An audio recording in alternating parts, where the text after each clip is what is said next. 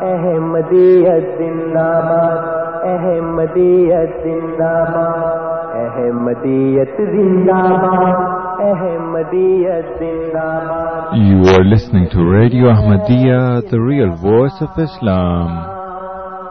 احمدیت زندہ باد احمدیت زندہ باد، احمدیت زندہ باد، احمدیت زندہ باد، احمدیت زندہ باد۔ آج چراغ ہر گھر میں ہے،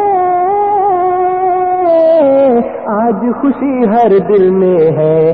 نئی صدی میں ہم داخل ہیں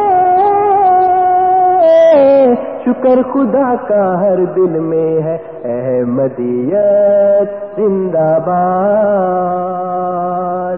احمدیت زندہ باد۔ پرچم ہم اسلام کا ہر دم دنیا میں لہرائیں گے۔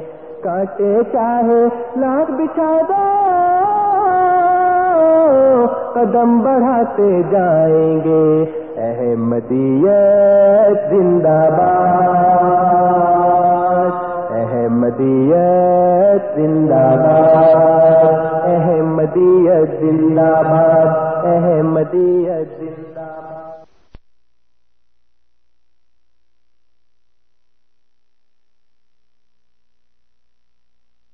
أعوذ بالله من الشيطان الرجيم.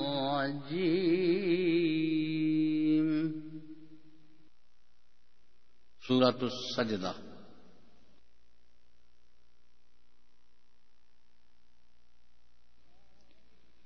بسم الله الرحمن الرحيم.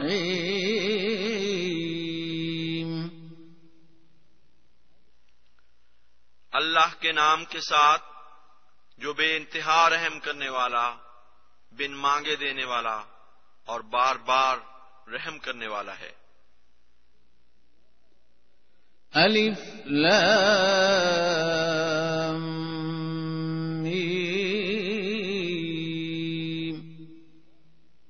ان اللہ عالم میں اللہ سب سے زیادہ جاننے والا ہوں۔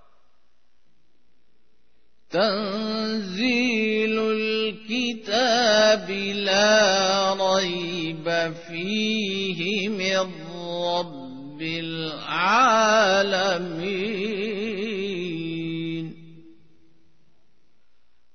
کامل کتاب کا اتارا جانا اس میں کوئی شک نہیں کہ تمام جہانوں کے رب کی طرف سے ہے۔ أم يقولون افتراه بل هو الحق من ربك لتنذر قوما ما أتاهم من نذير من قبلك لعلهم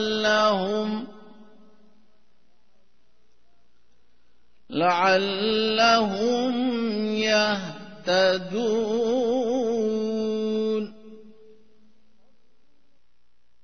کیا وہ کہتے ہیں کہ اس نے اسے افطرا کر لیا ہے؟ بلکہ وہ تو تیرے رب کی طرف سے حق ہے، تاکہ تو ایک ایسی قوم کو ڈرائے جن کی طرف تجھ سے پہلے کوئی ڈرانے والا نہیں آیا۔ ہو سکتا ہے کہ وہ ہدایت پائیں۔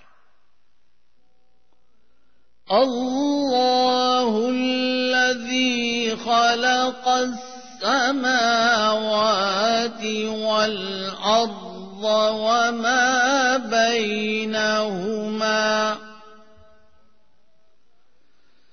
وما بينهما في ستة أيام ثم استوى على العرش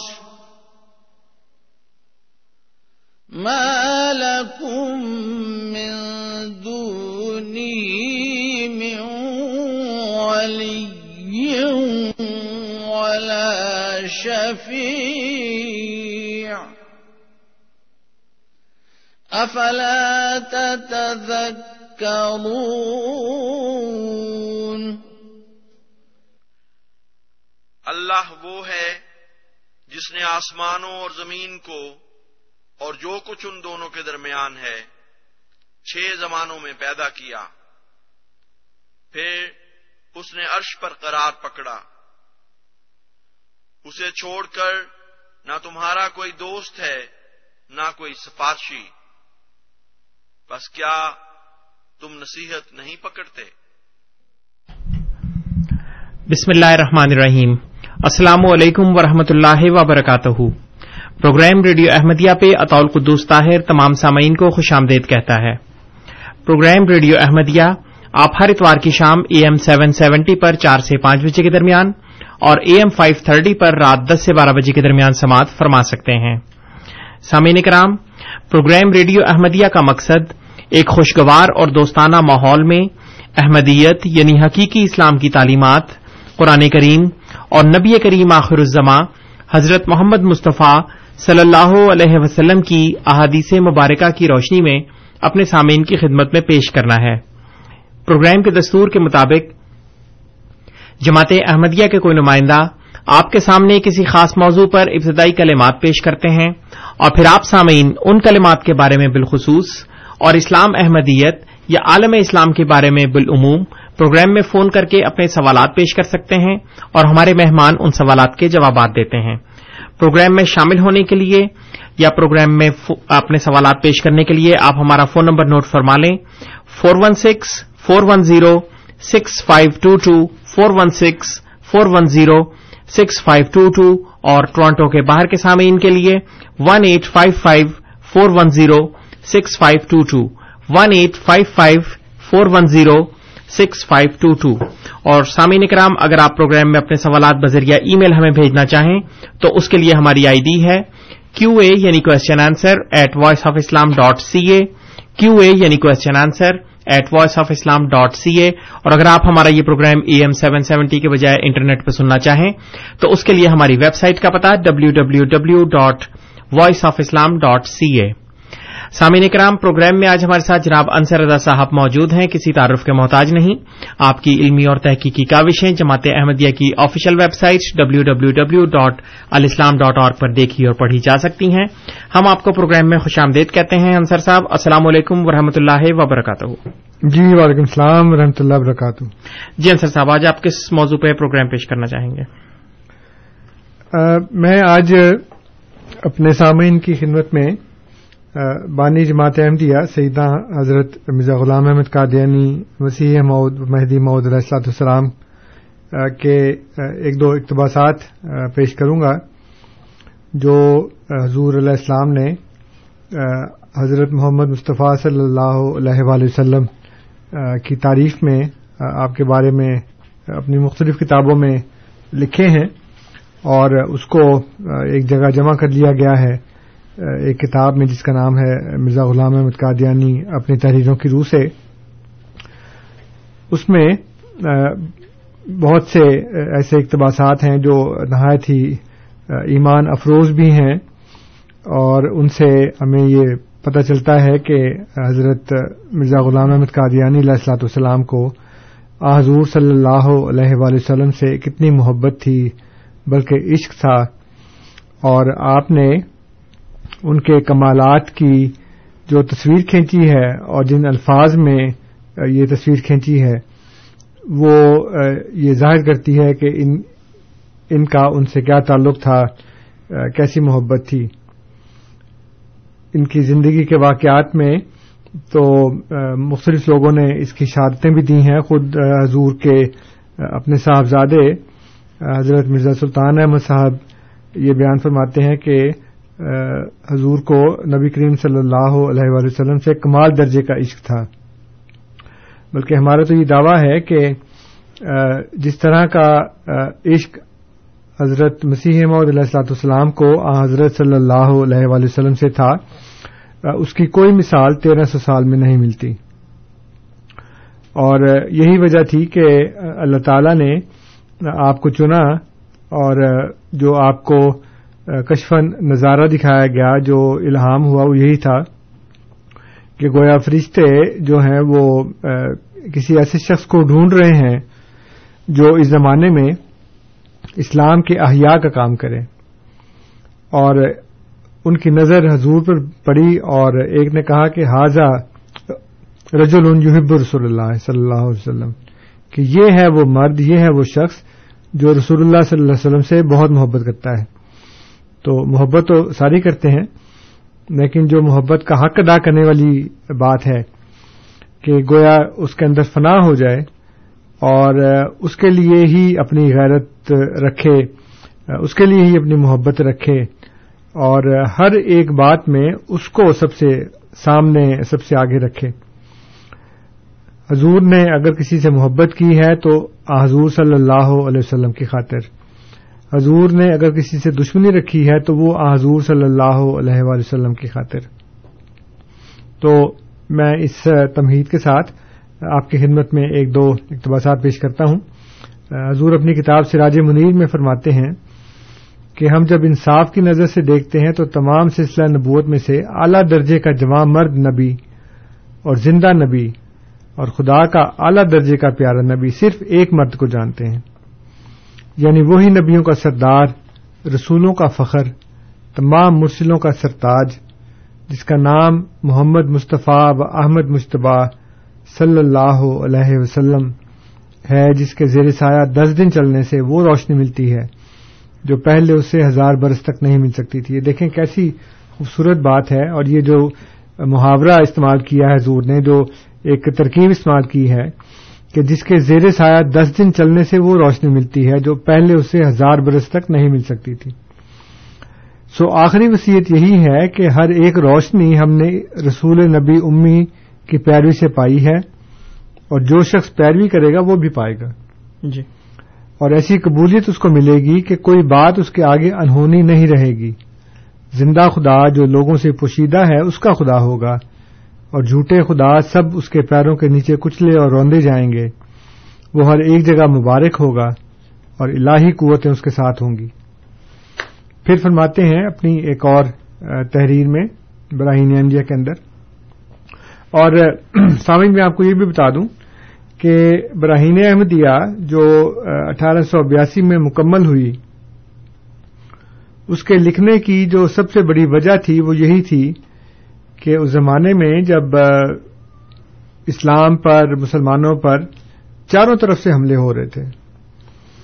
عیسائی مذہب کے مشنری گورنمنٹ کی پناہ میں، اس کی حمایت سے، اس کی دی گئی مدد سے، اس کے پیسوں سے اسلام پر مسلمانوں پر حملے کر رہے تھے۔ اور کسی مسلمان مولوی کے اندر یہ طاقت نہیں تھی کہ وہ ان کا جواب دے سکتا۔ اور یہ الزام نہیں ہے یہ باقاعدہ ان کی کتابوں میں اس بات کا اعتراف موجود ہے، جا بجا۔ اور اس کے بعد پھر ہندوستان میں ایک نیا فرقہ بنا، آریہ سماج کے نام سے۔ انہوں نے اسلام پر حملے کرنے شروع کر دیے، سناتن دھرم کے جو لوگ تھے، انہوں نے حملے کرنے شروع کر دیے۔ اس کے علاوہ، جو سائنس اور نئی روشنی سے متاثر ہو رہے تھے، جو فلسفے کے پیروکار تھے اور جو اپنی طرف سے اسلام پر کیے گئے اعتراضات کا جواب نہیں دے سکتے تھے اور ان تمام باتوں سے متاثر ہو گئے تھے، انہوں نے گویا دین اسلام کے مغز کو چھوڑ دیا اور دہریت کی راہ پر چل پڑے۔ تو فلسفی دہریہ لوگ، دوسرے مذاہب کے لوگ، ان تمام نے اسلام پر حملے کرنے شروع کر دیے۔ ان تمام باتوں کے جواب میں سیدنا حضرت مسیح محدود علیہ السلاط والسلام نے یہ بیڑا اٹھایا کہ ایک ایسی کتاب لکھی جائے جس میں تین سو دلائل ہوں جو اسلام کی اور حضور صلی اللہ علیہ وسلم کی حقانیت اور صداقت کو ثابت کریں۔ اللہ تعالی کا وہ خوبصورت چہرہ جو گردش زمانہ سے لوگوں کے سامنے سے چھپ گیا تھا، اس کو دوبارہ لے کر آئیں۔ لیکن سب سے زیادہ جو آپ کے دل میں غیرت تھی وہ حضور صلی اللہ علیہ وآلہ وسلم کے لیے تھی، کیونکہ لوگوں نے جیسا کہ آج بھی آپ دیکھ سکتے ہیں کہ کس طرح مختلف پہلوؤں سے، مختلف زاویوں سے حضور صلی اللہ علیہ وآلہ وسلم کی ذات مبارک پر اعتراضات کی جاتے ہیں، حملے کیے جاتے ہیں، کارٹون بنائے جاتے ہیں اور مختلف طرح سے اعتراضات کا نشانہ بنایا جاتا ہے۔ تو حضرت مسیح محدود علیہ السلاط والسلام کو سب سے زیادہ تکلیف اس بات کی تھی۔ چنانچہ آپ نے حضور صلی اللہ علیہ وآلہ وسلم کی محبت میں عشق میں گویا غرق ہو کر یہ ساری باتیں لکھی لوگوں کے سامنے رکھی تو براہین احمدیہ کا بنیادی مقصد یہ تھا کہ حضور صلی اللہ علیہ وآلہ وسلم کے مقدس، مبارک اور پاک چہرے کو لوگوں کے سامنے لایا جائے، ان تمام اعتراضات کا کافی اور شافی جواب دیا جائے۔ جو غیر مسلم مترزین آپ کے اوپر رکھتے ہیں۔ تو براہین احمدیہ میں حضور فرماتے ہیں کہ اب آسمان کے نیچے فقط ایک ہی نبی اور ایک ہی کتاب ہے یعنی حضرت محمد مصطفیٰ صلی اللہ علیہ وسلم، جو اعلی و افضل سب نبیوں سے اور اتم اور اکمل سب رسولوں سے اور خاتم الانبیاء اور خیر الناس ہیں، جن کی پیروی سے خدا تعالی ملتا ہے اور ظلماتی پردے اٹھتے ہیں۔ اور اسی جہان میں سچی نجات کے آثار نمایاں ہوتے ہیں۔ اور قرآن شریف جو سچی اور کامل ہدایتوں اور تاثیروں پر مشتمل ہے، جس کے ذریعے سے حقانی علوم اور معرف حاصل ہوتے ہیں اور بشری آلودگیوں سے دل پاک ہوتا ہے۔ اور انسان جہل اور غفلت اور شبہات کے حجابوں سے نجات پا کر حق یقین کے مقام تک پہنچ جاتا ہے۔ ایک اور جگہ فرماتے ہیں کہ دنیا میں کروڑ ہا ایسے پاک فطرت گزرے ہیں اور آگے بھی ہوں گے، لیکن ہم نے سب سے بہتر اور سب سے اعلی اور سب سے خوب تر اس مرد خدا کو پایا ہے، جس کا نام ہے محمد صلی اللہ علیہ وآلہ وسلم. ان اللہ و ملائکت یوسلون النبی، یا الزین امن صلو علیہ وسلم تسلیمہ ان قوموں کے بزرگوں کا ذکر تو جانے دو جن کا حال قرآن شریف میں تفصیل سے بیان نہیں کیا گیا۔ صرف ہم ان نبیوں کی نسبت اپنی رائے ظاہر کرتے ہیں جن کا ذکر قرآن شریف میں ہے، جیسے حضرت موسا حضرت داؤد، حضرت عیسیٰ علیہ السلام اور دوسرے انبیاء۔ سو ہم خدا کی قسم کھا کر کہتے ہیں کہ اگر آ حضرت صلی اللہ علیہ وسلم دنیا میں نہ آتے اور قرآن شریف نازل نہ ہوتا اور وہ برکات ہم بچشمے خود نہ دیکھتے جو ہم نے دیکھ لیے تو ہم تمام گزشتہ انبیاء کا صدق ہم پر مشتبہ رہ جاتا۔ کیونکہ صرف قصوں سے کوئی حقیقت حاصل نہیں ہو سکتی۔ اور ممکن ہے کہ وہ قصے صحیح نہ ہوں۔ اور ممکن ہے کہ وہ تمام معجزات جو ان کی طرف منسوب کیے گئے ہیں وہ سب مبالغات ہوں۔ کیونکہ اب ان کا نام و نشان نہیں۔ بلکہ ان گزشتہ کتابوں سے تو خدا کا پتہ بھی نہیں لگتا۔ اور یقیناً نہیں سمجھ سکتے کہ خدا بھی انسان سے ہم کلام ہوتا ہے۔ لیکن آ حضرت صلی اللہ علیہ وسلم کے ظہور سے یہ سب کسی حقیقت کے رنگ میں آ گئے۔ اب نہ ہم کال کے طور پر بلکہ حال کے طور پر اس بات کو خوب سمجھتے ہیں کہ مکالمہ الہیہ کیا چیز ہوتا ہے اور خدا کے نشان کس طرح ظاہر ہوتے ہیں اور کس طرح دعائیں قبول ہوتی ہیں۔ اور یہ سب کچھ ہم نے آ حضرت صلی اللہ علیہ وسلم کی پیروی سے پایا۔ اور جو کچھ قصوں کے طور پر غیر قومیں بیان کرتی ہیں، وہ سب کچھ ہم نے دیکھ لیا۔ بس ہم نے ایک ایسے نبی کا دامن پکڑا ہے جو خدا نما ہے۔ کسی نے یہ شعر بہت ہی اچھا کہا ہے، محمد عربی بادشاہ دوسرا، کرے ہے روح روح قدس جس کے در کی دربانی۔ اسے خدا تو نہیں کہہ سکوں، پر کہتا ہوں کہ اس کے مرتبہ دانی میں ہے خدا دانی۔ بہت بہت شکریہ انصر صاحب۔ سامعین کرام آپ programme radio Ahmadiyya A M seven seventy پر سماعت فرما رہے ہیں۔ آپ کی خدمت میں یہ پروگرام ہر اتوار کی شام چار سے پانچ بجے کے درمیان پیش کیا جاتا ہے اور یہی پروگرام رات دس سے بارہ بجے کے درمیان اے ایم فائیو تھرٹی پر پیش کیا جاتا ہے۔ پروگرام میں آج ہمارے ساتھ جناب انصر رضا صاحب موجود ہیں اور پروگرام کے آغاز میں انہوں نے حضرت مرزا غلام احمد صاحب قادیانی، مسیح معود علیہ السلاط وسلام کی پاکیزہ تحریرات میں سے کچھ اقتباسات پیش کیے ہیں اور خاص طور پر آپ کا اپنے آقا حضرت محمد مصطفیٰ صلی اللہ علیہ وسلم سے جو بے مثال اور بے نظیر عشق تھا، اس کے کچھ نمونے پیش کیے ہیں۔ ہمارے اسٹوڈیوز کی تمام ٹیلی فون لائنز اوپن ہیں، آپ ہمیں کال کر سکتے ہیں۔ Four one six four one zero six five two two four one six four one zero six five two two اور اگر آپ ٹورانٹو کے باہر سے ہمیں کال کرنا چاہیں تو one eight five five four one zero six five two two اور بذریعہ ای میل اپنے سوالات بھیجنے کے لیے ہماری آئی ڈی کیو اے یعنی question answer at voice of Islam dot C A جی انصر صاحب۔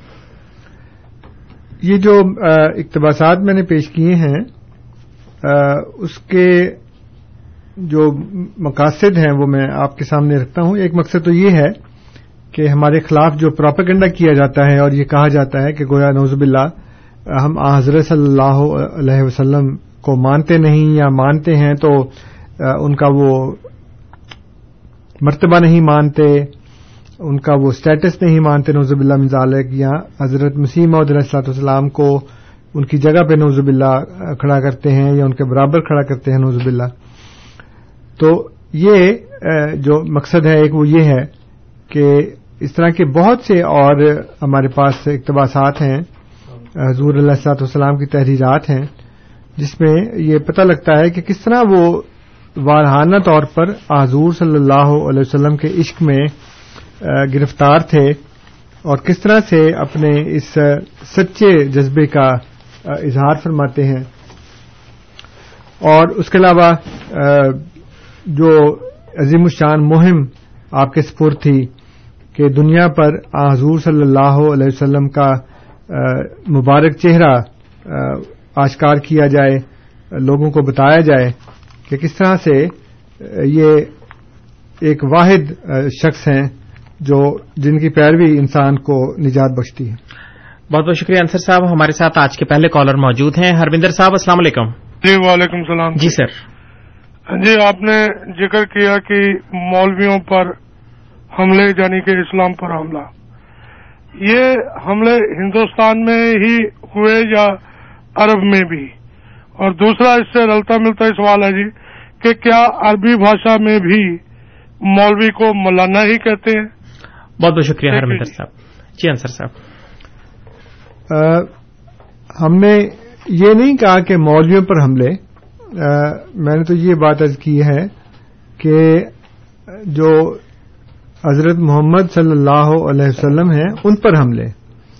مولویوں پر آپ جتنے چاہے حملے کریں، ہم خود حملے کرتے ہیں مولویوں کے اوپر۔ ان مولویوں پہ جو اسلام کی تعلیم سے الگ ہو چکے ہیں، جنہوں نے اپنا ایک الگ سے اسلام بنا لیا ہے۔ اور جیسے اللہ تعالیٰ نے فرمایا نا قرآن کریم میں کہ یکتبون الکتاب بعدم سم یقولون حاضم اند اللہ۔ کہ اپنے ہاتھ سے کتاب لکھتے ہیں، پھر لوگوں سے کہتے ہیں کہ یہ اللہ کی طرف سے ہے۔ تو میں نے مولویوں پر حملے کی تو بات ہی نہیں کی۔ میں نے تو یہ عرض کیا تھا کہ جو عیسائی مشنری تھے، جو آریہ سماج تھے یا جو فلسفی تھے جدید روشنی کے تعلیم یافتہ لوگ تھے، وہ حضور صلی اللہ علیہ وسلم کی پرسنالٹی پر اٹیک کرتے تھے۔ تو یہ آپ سمجھ لیں کہ یہ بات جو آپ نے کہی ہے وہ غلط ہے۔ اور دوسرا یہ کہ یہ اس طرح کے حملے تو ہر جگہ ہو رہے تھے ہندوستان میں نہیں ہو رہے تھے، بلکہ اور جگہوں پہ جہاں پہ عیسائی یا دوسرے لوگ مسلمانوں کے ساتھ رہتے تھے یا نہیں بھی رہتے، وہ وہ بھی حملے کر رہے تھے۔ عیسائی جو ہیں، وہ تو پچھلے چودہ سو سال سے اسلام پر حملے کر رہے ہیں اور ایسی ایسی کتابیں لکھ رہے ہیں جو بڑی زہر آلود ہیں۔ اور جہاں تک مولوی کا عربی زبان میں کہلایا جانا ہے، تو وہ مولوی نہیں کہتے، وہ کچھ اور کہتے ہیں۔ عالم کہتے ہیں عام طور کے اوپر اور اس طرح کے بڑے خطابات انہوں نے بنا رکھے ہیں۔ لیکن مولوی جو ہے وہ اصل میں فارسی زبان کا لفظ ہے جو ایک قسم کی یہ ڈگری ہوا کرتی تھی جو مذہبی تعلیم حاصل کرتے تھے نا۔ مثلا اگر کوئی اکاؤنٹنٹ بنتا ہے تو اس کے لیے منشی فاضل کی ڈگری تھی۔ جو ادبی تعلیم حاصل کرنا چاہتا ہے، لٹریچر پڑھنا چاہتا ہے، اس کے لیے ادیب فاضل کی ڈگری تھی۔ جو دینی تعلیم حاصل کرنا چاہتا ہے اس کے لیے مولوی فاضل کی ڈگری تھی۔ تو، ادیب فاضل، منشی فاضل اور مولوی فاضل، یہ تین قسم کی ڈگریاں تھیں جو رائج تھیں پہلے۔ مولوی فارسی زبان کا جیسے میں نے آپ کو بتایا وہ لفظ ہے، اور مولانا روم کو بھی مولوی کہتے ہیں۔ خود انہوں نے اپنے آپ کو مولوی لکھا ہے۔ تو عربی زبان میں مولوی نہیں کہتے، عربی زبان میں ان کے اور دوسرے نام ہیں۔ بہت بہت شکریہ انصر صاحب. غالباً اس وقت کوئی ہم کالر ہمارے ساتھ نہیں ہے لیکن ہمیں ایک ای میل موصول ہوئی ہے. یہ ساجد اقبال جنجوا صاحب کی ہے. وہ جرمنی میں مقیم ہیں اور ہمارا پروگرام اس وقت لائیو سن رہے ہیں اور وہ فرماتے ہیں کہ میں ہر پروگرام آپ لوگوں کا سنتا ہوں اور ایون وہ یہ کہتے ہیں کہ میری تین سال کی بیٹی بھی یہ پروگرام سنتی ہے۔ انہوں نے دعائیں دی ہیں ان کے نیک جذبات کا بہت بہت شکریہ۔ بہت بہت مہربانی۔ اس وقت ہمارے ساتھ کوئی کالر نہیں ہے اگر آپ مزید اپنی گزارشات جی تو میں یہ کر رہا تھا اس وقت کہ جو میں نے اقتباسات پڑھے ہیں ان کا ایک مقصد تو یہ تھا کہ ہم لوگوں کو لوگوں کو یہ بتائیں کہ آذور صلی اللہ علیہ وآلہ وسلم سے محبت اور آپ سے عشق جو ہے وہ گویا ہماری گھٹی میں پڑا ہوا ہے۔ ہماری ایک یہ بنیادی اینٹ ہے۔ اور اسی بنیادی پتھر کے اوپر ہماری ساری عمارت جو ہے وہ استوار ہوتی ہے۔ اگر آپ اس کو نکال دیں تو پھر ہمارے پلے کچھ بھی نہیں رہتا، بلکہ کسی مسلمان کے پلے کچھ نہیں رہتا۔ اور اللہ تعالیٰ نے بھی یہ فرمایا ہے کہ کل ان کن تم تو بن اللہ فتب کہ اگر انسان یہ چاہتا ہے کہ اللہ تعالیٰ سے محبت کرے، تو اسے چاہیے کہ وہ حضور صلی اللہ علیہ وسلم کی پیروی کرے۔ تو پیروی اور جو محبت ہے، وہ ایک دوسرے کے ساتھ لازم و ملزوم ہے۔ ایسا نہیں ہو سکتا کہ انسان کسی کی پیروی کرے اور اسے محبت نہ کرے، اور ایسا بھی نہیں ہو سکتا کہ کسی سے محبت کرے اور اس کی پیروی نہ کرے۔ یہ دونوں باتیں جب تک ایک دوسرے کے ساتھ نہیں ہوں گی، تب تک انسان اس درجے کو پہنچ ہی نہیں سکتا جس میں وہ یہ کلیم کرے، جس میں وہ دعوی کرے کہ مجھے فلاں شخص سے محبت ہے۔ تو اللہ تعالیٰ نے حضور صلی اللہ علیہ وآلہ وسلم کی محبت کے لیے آپ کی اتباع جو ہے اس کی شرط ڈال دی۔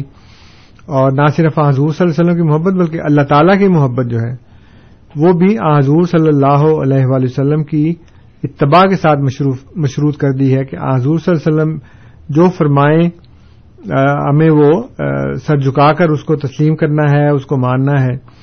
بعض لوگ آج کل مسلمانوں میں ایک فرقہ ہے جو اپنے آپ کو سنی بریلوی کہتے ہیں۔ جی۔ اور مطلب اگر ایک بندہ دعویٰ کرتا ہے تو ہم اس کے دعوے کو جھٹلاتے نہیں ہے کہ وہ یہ نہیں کرتا، وہ جھوٹ بول رہا ہے نوز باللہ۔ وہ کہتے ہیں کہ ہمیں حضور صلی اللہ علیہ وسلم سے بہت محبت ہے اور سب کو ہونی چاہیے، تمام مسلمانوں کو ہونی چاہیے۔ لیکن جیسے میں نے کیا کہ حضور صلی اللہ علیہ وسلم سے محبت کا تقاضا یہ ہے کہ آپ کی کامل اتباع کی جائے۔ لیکن وہ نعتیں پڑھنے میں، قوالیاں گانے میں بزرگوں کے عرس کرنے میں بہت آگے ہیں۔ لیکن جہاں تک اتباع کا تعلق ہے، اس کی طرف کوئی توجہ نہیں کرتا۔ تو اللہ تعالیٰ نے جب قرآن کریم میں فرمایا کہ اگر تمہیں محبت کا دعویٰ ہے، تو پھر جب تک تم اتباع نہیں کرتے، تب تک تمہاری محبت کا دعویٰ قابل قبول نہیں ہو سکتا۔ اس لیے جو بھی کہتا ہے کہ مجھے یہاں حضور صلی اللہ علیہ وسلم سے بہت محبت ہے، تو اس کے لیے لازمی ہے کہ وہ آپ کی اتباع بھی کرے۔ اور جو آپ لے کر آئے ہیں، اس کو اپنی زندگی کا لاہ عمل بنا لیں بہت بہت شکریہ انصر صاحب۔ سریش صاحب ہمارے ساتھ ٹیلی فون لائن پہ موجود ہیں۔ اس سے پہلے نعیم صاحب نے بھی فون کر کے اپنا ایک سوال بیان کیا ہے لیکن ہم پہلے سریش صاحب کی کال لیں گے۔ سریش صاحب السلام علیکم۔ وعلیکم السلام جناب کیسے ہیں؟ بالکل ٹھیک ٹھاک آپ سنائیں۔ ٹھیک ہے سر میں آپ کا پروگرام کافی سنتا ہوں۔ میرا ایک کوشچن ہے میں ایک ہندو ہوں ٹھیک ہے؟ جی۔ اور میرے ریلیجن میں تھوڑا سا کہا جاتا ہے کہ جی آپ گائے کی پوجا کیجیے گائے نہیں کھائیے ٹھیک ہے؟ مسلم ریلیجن میں کہتے ہیں کہ کھا سکتے ہیں اور آپ وہ نہیں کھا سکتے۔ کرسچن میں کہتے ہیں کہ آپ سب کچھ کھا سکتے ہیں۔ یہ تھوڑا کنفیوژن سا رہتا کوئی ایکسپلین نہیں کر پاتا کہ اگر اللہ، بھگوان یا چیزیں ایک ہیں تو الگ الگ سے تعلیم کیوں دیتے ہیں کہ آپ یہ کھاؤ، آپ اس دھرم میں یہ کھاؤ، اس دھرم میں یہ مت کھاؤ؟ اس کا کچھ کنفیوژن سا رہتا ہے۔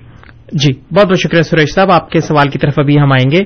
لیکن پہلے ہم ہمایوں صاحب کا بھی سوال لیں گے۔ ہمایوں صاحب، السلام علیکم۔ غالباً ان کی لائن کٹ گئی ہے وہ ہمیں دوبارہ کال کر سکتے ہیں۔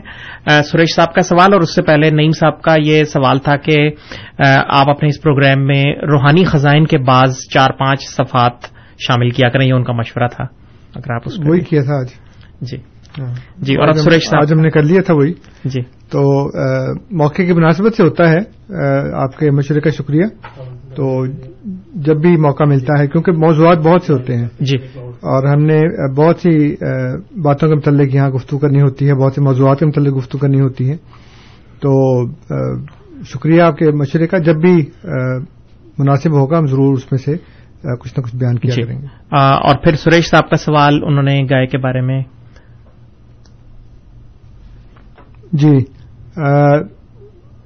سریش صاحب بات یہ ہے کہ یہ جو مذاہب ہیں مختلف، یہ آہستہ آہستہ ترقی پذیر ہوتے رہے ہیں اور انسانیت جس لیول پر تھی، اس لیول کے مطابق اللہ تعالی نے ظاہر ہے کہ خدا تو ایک ہی ہے۔ وہ ہندوؤں کا ہو، سکھوں کا ہو، مسلمانوں کا، بدھوں کا عیسائیوں کا، یہودیوں کا، جو بھی ہے، خدا ایک ہے۔ لیکن چونکہ وہ خدا ہے اور وہ سب کچھ جانتا ہے، اس لیے وہ انسانوں کو تکلیف میں نہیں ڈالتا اور وہ کسی وقت ایسی تعلیم نہیں دیتا جو اس زمانے کے لوگوں کے لیے قابل قبول نہ ہو۔ اب آپ یہ دیکھیں کہ جو ہندو مذہب ہے، وہ آج سے تقریباً چار پانچ ہزار سال پرانا ہے، چار سے پانچ کے درمیان۔ پھر یہودیت ہے، پھر اس کے بعد عیسائیت ہے، پھر اسلام ہے۔ عیسائیت کے بھی پانچ سو سال کے بعد مہاتما بدھ علیہ السلام تشریف لائے۔ تو جو جو بھی انسانیت کا اس وقت حال تھا نا اس کے مطابق اللہ تعالیٰ نے ان کو وہ تعلیم دی ہے۔ اب جیسے بچہ پیدا ہوتا ہے انسان کے گھر، تو اس کو شروع میں صرف ماں کا دودھ پلایا جاتا ہے، پھر اس کے بعد اس کو آہستہ آہستہ دوسرا دودھ پلاتے ہیں، پھر اس کو ہلکی سی غذا شروع کرواتے ہیں۔ پھر اس کے بعد آہستہ آہستہ جب بچے کا میدا اس قابل ہو جاتا ہے، پھر اس کو تھوڑا تھوڑا جو ٹھوس غذا ہے، جو سالڈ فوڈ ہے، وہ شروع کرواتے ہیں۔ تو اگر آپ شروع میں ہی بچے کو ٹھوس دینا شروع کر دیں گے تو تو بچہ تو مر جائے گا فوراً ہی۔ اور پھر یہی انسان کے لباس کا حال ہے کہ جیسے جیسے اس کا قد بڑھتا ہے، اس کا جسم چینج ہوتا ہے، اسی طرح سے وہ لباس پہنتے ہیں۔ اس لیے یہ کہنا کہ جی اس وقت خدا نے گائے کیوں حرام کی تھی؟ اور مسلمانوں میں پور کیوں حرام کیا اور فلاں جگہ پہ یہ کیوں کہا؟ تو وہ ساری باتیں اس لیے ہوتی ہیں کہ ایک خاص موقع ہوتا ہے، ایک خاص وقت ہوتا ہے، ایک خاص ماحول ہوتا ہے اور اس میں اللہ تعالیٰ بہت سی چیزیں جو ہیں اس کو منع کرتا ہے، بہت سی چیزوں کو جائز کر دیتا ہے جو بعد میں جائز ہو جاتی ہیں پہلے منع ہوتی ہیں، جو پہلے جائز ہوتی ہیں بعد میں منع ہو جاتی ہیں۔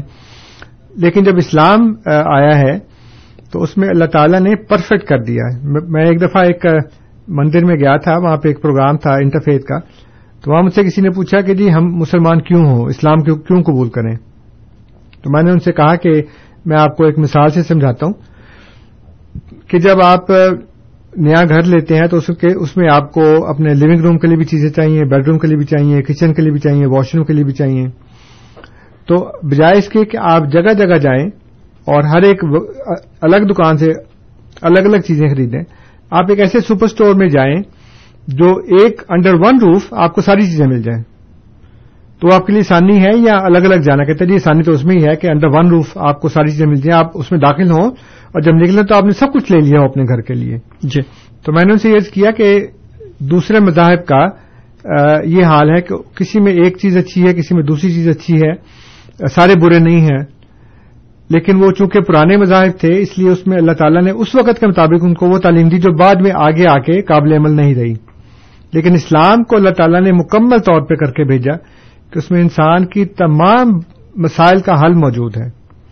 اب دیکھیں نا آپ ہندو ہیں آپ کو پتا ہوگا کہ آپ کے مذہب میں سمندر پار جانا حرام ہے، لیکن آپ سمندر پار بیٹھے ہیں۔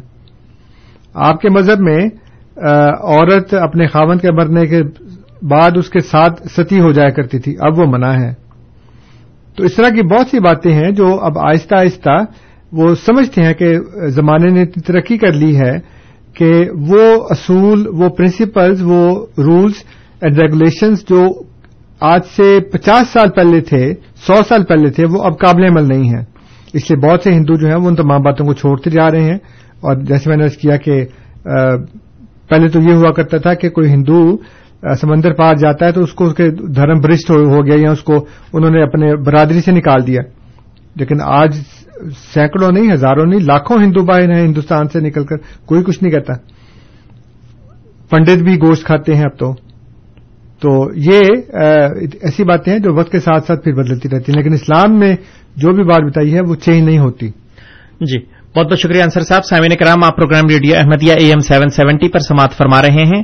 آپ کی خدمت میں یہ پروگرام ہر اتوار کی شام چار سے پانچ بجے کے درمیان اور اے ایم فائیو تھرٹی پر رات دس سے بارہ بجے کے درمیان پیش کیا جاتا ہے۔ پروگرام میں آج ہمارے ساتھ جناب انصر رضا صاحب موجود ہیں اور پروگرام کے آغاز میں آپ نے حضرت مرزا غلام احمد صاحب کا یعنی مسیح مود علیہ السلاۃ وسلام کی پاکیزہ تحریرات میں سے کچھ اقتباسات پیش کیے ہیں اور خاص طور پہ وہ اقتباسات جس میں آپ کا حضور صلی اللہ علیہ وسلم سے کامل عشق ظاہر ہوتا ہے۔ پروگرام میں شامل ہونے کے لیے یا اپنے سوالات پیش کرنے کے لیے آپ ہمارا فون نمبر نوٹ فرما لیں۔ Four one six four one zero six five two two, four one six four one zero six five two two, Toronto کے باہر کے سامنے ان کے لیے one eight five five four one zero six five two two. بذریعہ ای میل اپنے سوالات بھیجنے کے لیے ہماری آئی ڈی کیو اے یعنی question answer at voice of Islam dot C A Humayun sahib ہمارے ساتھ ٹیلیفون لائن پہ موجود ہیں، پہلے ان کا سوال لیں گے۔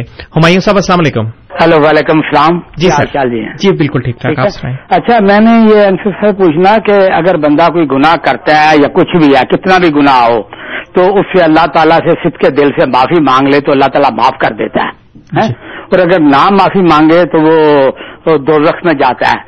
تو آپ نے ابھی فرمایا نا کہ مرزا صاحب کی پاک پاکیزہ تحریروں میں سے انہوں نے نبی کریم کے متعلق بتایا کیا وسلم کے متعلق کیا خیالات تھے۔ تو جو مرزا صاحب نے جو میں زبان بھی نہیں جیب دیتی کس قسم کی گندی تحریریں بھی لکھی ہوئی ہیں ان کے متعلق انہوں نے کہ اب زندگی میں معافی مانگی ہے کہ نہیں؟ یہ جو اگر معافی مانگی ہے تو اس کا کوئی تحریری ہے کہ مرزا صاحب نے جو جو کچھ کہا تھا کہ انتہائی وہ آپ ہی کہہ رہے تھے گٹیا الفاظ جو استعمال کیا دوسروں نے بھی تو اس کی کس جگہ معافی مانگی ہے؟ جی۔ اگر مانگی ہے تو ٹھیک ہے اگر نہیں مانگی تو آیا ان کا کیا پھر اثر ہوگا؟ جی۔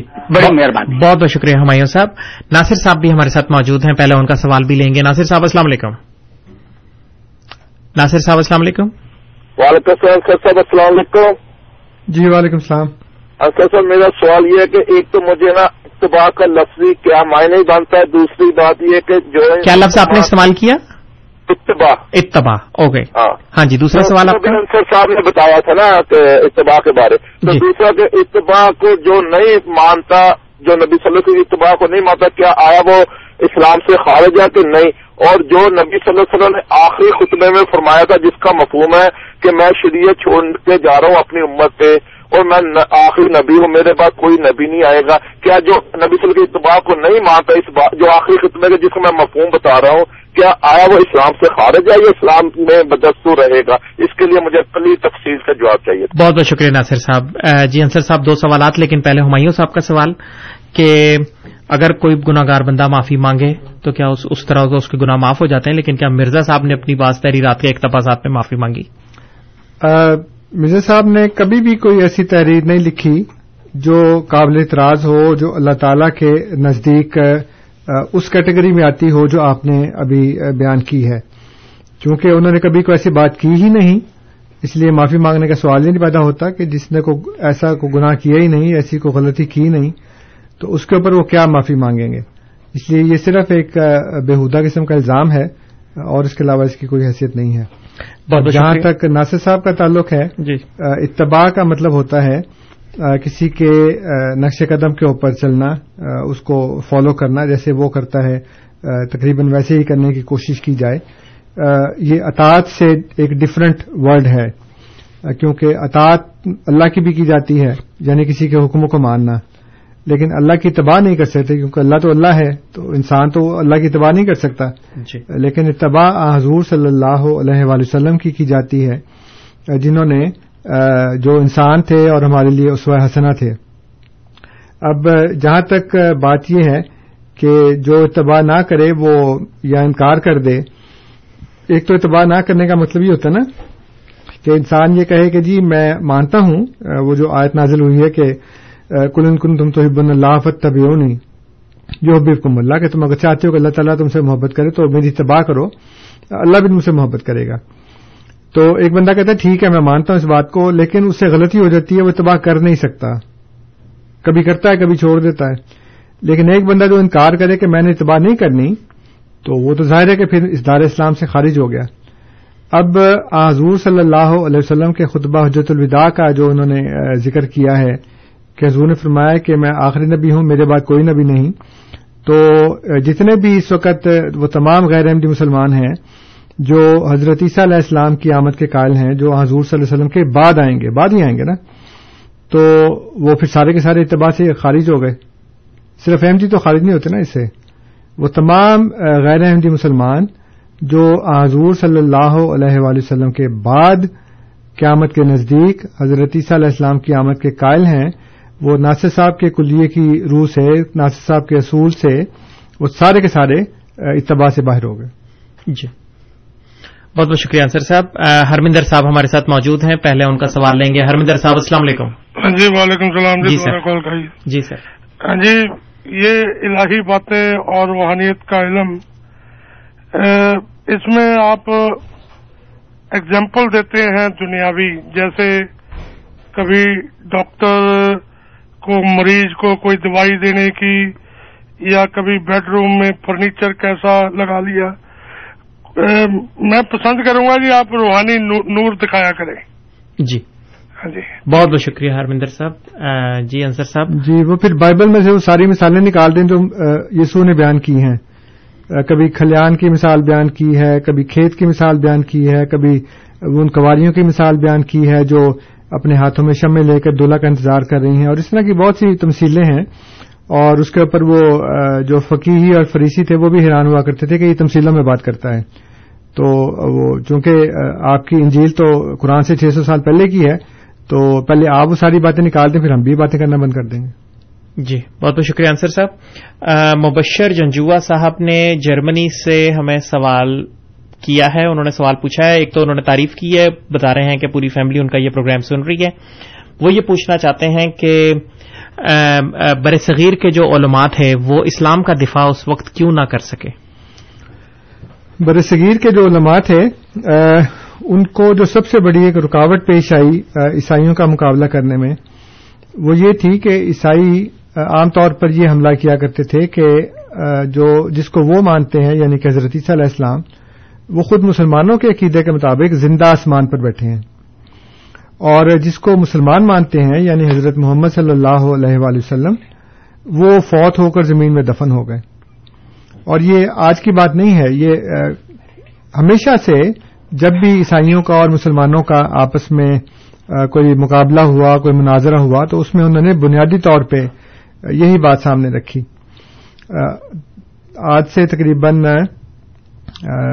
میرا خیال ہے کوئی نو سو، ساڑھے نو سو سال پہلے ایک عیسائی پادری نے ایک مسلمان بادشاہ کو ایک خط لکھا اور اس میں بھی اس نے بات کی۔ پھر موجودہ دور میں بھی جو عیسائی پادری ہیں، وہ اس طرح کی باتیں کرتے ہیں۔ تو مسلمانوں کے پاس، غیر احمدی مسلمانوں کے پاس چونکہ اس کا جواب نہیں تھا، اس لیے وہ ان سے شکست کھا جایا کرتے تھے۔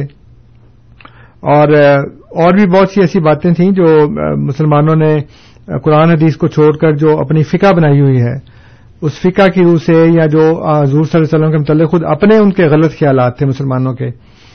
ان کو وہ پیش کر کے ہم اسلام پر مسلمانوں پر حملہ کرتے تھے۔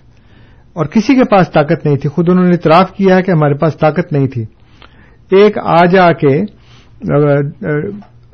رحمت اللہ کے رانی صاحب نے ایک مناظرہ کیا۔ اور اس کے بعد وہ بھی ہندوستان چھوڑ کر چلے گئے۔ عرب میں جا کر انہوں نے پناہ لے لی اور وہاں پہ وہ رہے۔ اور اس کے بعد پھر مسلمانوں کا ایک وفد گیا ان کو لانے کے لیے واپس، لیکن وہ واپس نہیں آئے۔ اور ہندوستان میں جتنے لوگ تھے ایک صفدر علی تھا جو مسلمان تھا پھر وہ عیسائی ہو گیا۔ اس نے کتاب لکھی اور دوسرے لوگوں نے بہت سی کتابیں لکھی لیکن بنیادی مسئلہ یہی تھا کہ حضرت عیسیٰ علیہ السلام کو آسمان پر زندہ مارنے والا ایک ایسا نقطہ عیسائیوں کے ہاتھ میں تھا کہ اس سے جو غیر احمدی مسلمان تھے وہ جواب نہیں دے سکتے تھے۔ دیگر اور بہت سی باتیں لیکن بنیادی نقطہ یہی تھا۔ جی تو حضرت علیہ السلام نے جب اس کو پیش کیا تو وہ جو دو ترجمے والا قرآن شریف ہے اشرف علی تھانوی کا اور شاہ رفیع الدین محدث دلوی کا اس کے مقدمے میں انہوں نے یہ بات لکھی ہے، جو ناشر ہے، اس نے مقدمے میں یہ بات لکھی ہے کہ جب مولویوں سے ان کے حملے جو ہیں، اس کا جواب نہیں دیا گیا، تو پھر مولوی غلام احمد قادیانی کھڑے ہو گئے اور انہوں نے یہ کہا کہ جس مسیح کے آنے کا تم انتظار کر رہے تھے، وہ میں ہوں۔ تو اگر چاہو تو مجھے قبول کرو۔ اس سے کہتے ہیں، اس ترکیب سے انہوں نے پادری لفرائے کو اور دیگر پادریوں کو ولایت تک شکست دی تو یہ ہمارے پاس جو ہتھیار تھا اس سے ہم نے عید کا مقابلہ کیا۔ بہت بہت شکریہ انصر صاحب۔ ہمایوں صاحب ہمارے ساتھ موجود ہیں ان کا سوال لیں گے۔ ہمایوں صاحب السلام علیکم۔ ہیلو وعلیکم السلام۔ جی انصر صاحب آپ نے میرے سوال کا وہ جواب دیا لیکن وہ میں مطمئن نہیں۔ آپ کو پتا اللہ تعالیٰ کہتا ہے کہ جی وہ اپنے گناہ معاف کر دے گا اس کے حقوق لیکن حقوق العباد نہیں کرے گا۔ ہے جی؟ اور آپ نے بھی کہا نا، تو مرزا صاحب نے یہ کہا تھا کہ جو ان کو نہیں مانتے، وہ کستی عورتوں فاشا عورتوں کے اولادے ہیں۔ تو یہ جو چیزیں ہیں نا، اس کے متعلق اگر آپ کہتے ہیں کہ انہوں نے نہیں کہا تھا، تو پھر آپ ٹھیک ہے کہتے ہیں جی مرزا صاحب نے یہ نہیں کہا تھا۔ اور جس نے بھی کہا تھا، وہ مردود ہے، دجال ہے۔ پھر بات ہوگی، اگر یہ کہ گول مول کریں گے تو اس کا مطلب ہے، آپ خود مرزا صاحب کو وہ بنا رہے ہیں، جو کہ میں دوسرے لوگ کہیں یا نہ کہیں۔ تو یہ کلیئرلی اس کا جواب دیں ہاں ہوں میں نہیں کہ مرزا صاحب نے اگر کہا تھا تو معافی مانگی ہے کہ نہیں؟ اور اگر نہیں کہا تو پھر ٹھیک ہے کہ جس نے بھی کہا ہے وہ دجال۔ بہت بہت شکریہ ہمایوں صاحب جی انصر صاحب۔ اب ہمایوں صاحب کو تو میں مردور اور دجال نہیں کہہ سکتا۔ جی جی۔ ہمارے تہذیب اس بات کی اجازت نہیں دیتی۔ لیکن مسئلہ یہ ہے کہ مرزا صاحب نے جو بھی کہا ہے اس کا یہ مطلب نہیں ہے جو آپ نکال رہے ہیں۔ یہ بالکل ویسی ہی بات ہے کہ قرآن کریم میں سورہ القلم کے اندر اللہ تعالیٰ یہ شاد فرما رہا ہے کہ وائن کا اللہ خلق عظیم کہ آپ ایک خلق عظیم کے اوپر قائم ہیں۔ اور پھر چند آیتوں کے بعد ایک شخص کا ذکر کیا اور اس کے ساتھ کہا کہ وہ زنیم ہے۔ اور زنیم کہتے ہیں حرام زادے کو۔ تو اب اگر آپ یہ کہیں کہ اس میں زنیم اس کو حرام زادہ کہا گیا ہے تو علماء یہ کہتے ہیں کہ اس کا مطلب ہوتا ہے کہ وہ شخص جو کسی دوسری قوم کی طرف اپنی نسبت کرے۔ یعنی ہو تو وہ راجپوت لیکن وہ کہے کہ جی میں شیخ ہوں۔ یہ بالکل ایسی بات ہے۔ یا کوئی شیخ ہو تو وہ کہے جی کہ میں قریشی ہوں۔ تو ایسے بندے کو عربی محاورے میں زنیم کہتے ہیں لیکن زنیم ظاہر ہے کہ زنا سے نکلا ہے تو اس کا بعض لوگ یہ بھی مطلب لے سکتے ہیں کہ زنا کی پیداوار یعنی کہ حرام زادہ تو ہر بندے کی مرضی ہے کہ وہ کس طریقے سے اس کا ترجمہ کرتا ہے۔ ترجمہ کرنے والے کے اوپر ڈپینڈ کرتا ہے کہ وہ کیا بننا چاہتا ہے۔ اگر کسی کے متعلق یہ بات کی ہے، تو اگر مرزا صاحب کے مخالفین کے متعلق انہوں نے یہ کہا کہ وہ ضروریت البغایا ہیں، تو ضروریت البغایا کا عربی محاورے میں مطلب یہ ہے کہ سرکش لوگ۔ اور یہ صرف ہم نے استعمال نہیں کیا، پہلے بھی استعمال ہوا ہے۔ حضرت امام صادق، جعفر صادق رضی اللہ تعالیٰ عنہ نے بھی اس کو بیان کیا ہے۔ اور اس کے علاوہ بھی عربی محاورے میں ضروریت البغایا استعمال ہوتا ہے، کیونکہ بغایا جو ہے، بغا سے نکلا یعنی کہ باغی۔ تو جو سرکش لوگ ہیں ان کو ایکسپریس کرنے کے لیے، ان کے متعلق بات کرنے کے لیے ضروریت البغایا کا لفظ استعمال کیا جاتا ہے۔ اور یہ یاد رکھیں کہ ضروریت مرد کی ہوتی ہے، عورت کی نہیں ہوتی۔ اس لیے اگر یہ کہا جائے کہ جی وہاں پہ فاشیا عورتوں کی اولاد ہے، تو یہ بھی بات عربی محاورے کی روح سے غلط ہے۔ کیونکہ اگر آپ عربی محاورے کا تھوڑا سا مطالعہ کر لیں، تو آپ کو اس بات کا پتہ لگ جائے گا کہ ضروریت جو ہے، وہ ہمیشہ میل کی ہوتی ہے، فیمیل کی نہیں ہوتی۔ تو جب ضروریت البغایا کہا جائے اور پھر یہ کہا جائے کہ بغایا کا مطلب رنڈیاں ہیں یا فاشا عورتیں ہیں یا طوائفیں ہیں نوزب ذالک، تو وہ بات ویسے ہی عربی محاورے کی روح سے غلط ہو جاتی ہے۔ اس لیے اس کا ایک ہی مطلب ہے اور وہ یہ ہے کہ سرکش لوگوں کی اولاد۔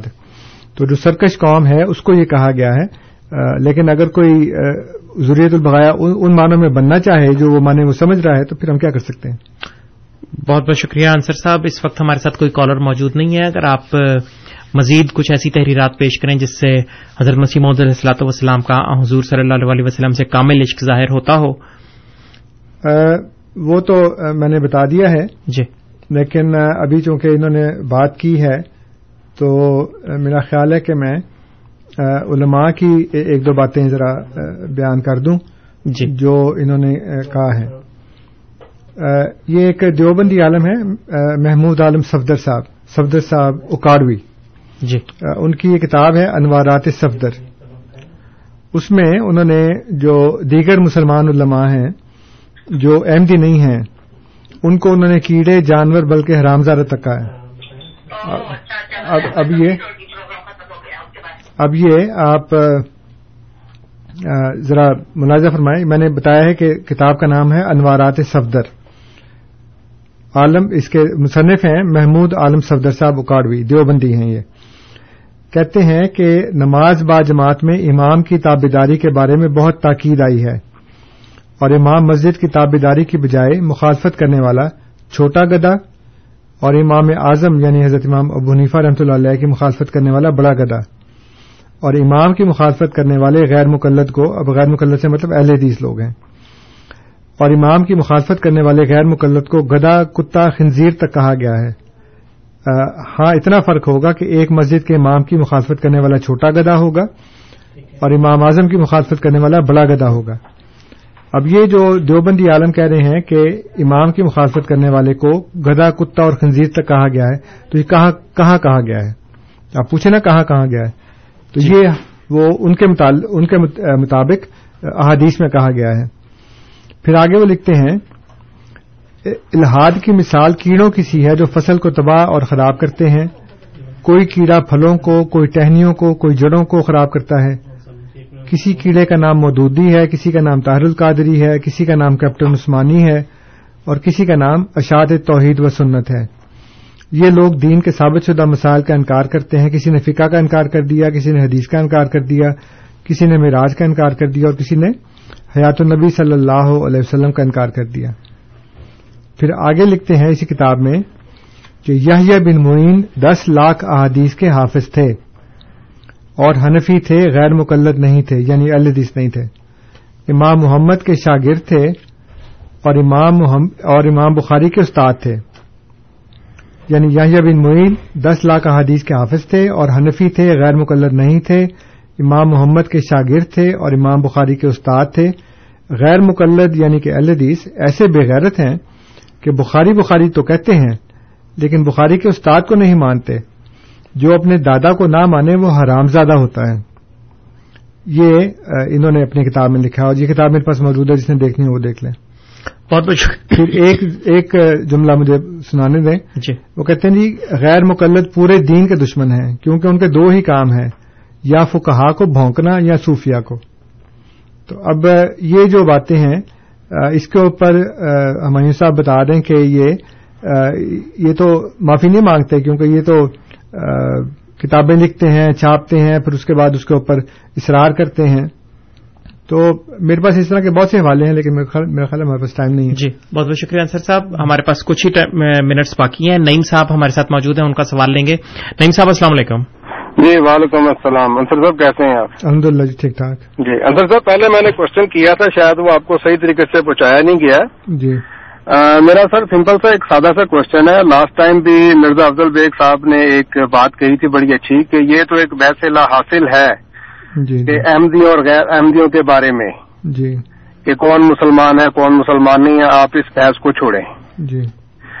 آپ کے پروگرام کے شروع میں آپ کے انٹروڈکشن یہی کرواتے ہیں کہ آپ کے پروگرام کا مقصد ہے احمدیت کو انٹروڈیوس کروانا۔ جی جی۔ جی۔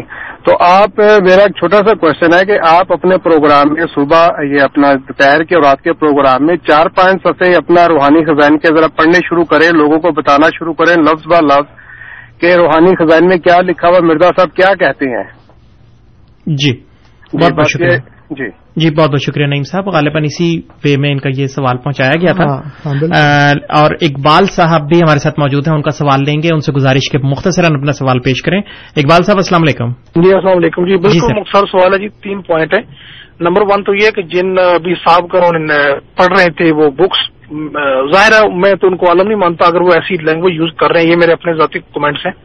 دوسری چیز یہ ہے جی کہ مجھے یہ بتائیں کہ سائنٹیفکلی یہاں پہ جو کرسچین لوگ ہیں یا جو غیر مذہب جو پورک کھاتے ہیں ہم انہیں سائنٹیفکلی کیسے یہ بتائیں کہ پورک نہیں کھانا چاہیے؟ کیونکہ اسلام کے اندر کوئی چیز بھی لاجیکل نہیں ہوتی ہر چیز کے پیچھے کوئی نہ کوئی ریزن ہے۔ جی اقبال صاحب۔ آخری سوال یہ ہے میرا بلکہ ایک مختصر چیز ہے کہ نظر صاحب سے یہ پوچھیں کہ پاکستان میں وہ اگر شریعت کے حامی ہے تو کس قسم کی شریعت کی حامی ہے؟ بہت بہت شکریہ اقبال صاحب. سر صاحب، ہمارے پاس تقریباً ایک سے ڈیڑھ منٹ باقی ہے۔ جی جی۔ بات یہ ہے کہ میں مختصر وقت میں بتا نہیں سکتا سائنٹیفک طور کے اوپر، لیکن اگر آپ ہمیں ای میل کر دیں، تو میں پھر اس ای میل کے ذریعے آپ کو، میں نے ایک تھیسز لکھا تھا انگریزی میں کہ پورک کیوں فوربیڈن ہے اسلام کے اندر؟ تو وہ میں آپ کو بھجوا دوں گا۔ اس میں سارے سائنٹیفک اور میڈیکل پہلو ہیں جو ہم ان کو بتا سکتے ہیں۔ اور جہاں تک پاکستان میں شریعت کا تعلق ہے تو ہم ویسی شریعت مانگتے ہیں جیسی دوسروں کو حاصل ہے۔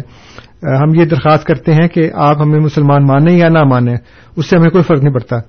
لیکن ہم آپ سے صرف یہ درخواست کرتے ہیں کہ جو حکومت ہے، جو ریاست ہے، وہ ہمیں باقی شہریوں والے حقوق دے اور سب کو برابر کے حقوق دے۔ صرف ہمیں نہیں، سب کو، جو بھی وہاں پہ رہتا ہے، جس مذہب سے، جس نسل سے، جس رنگ سے، جس زبان سے بھی وہ تعلق رکھتا ہے۔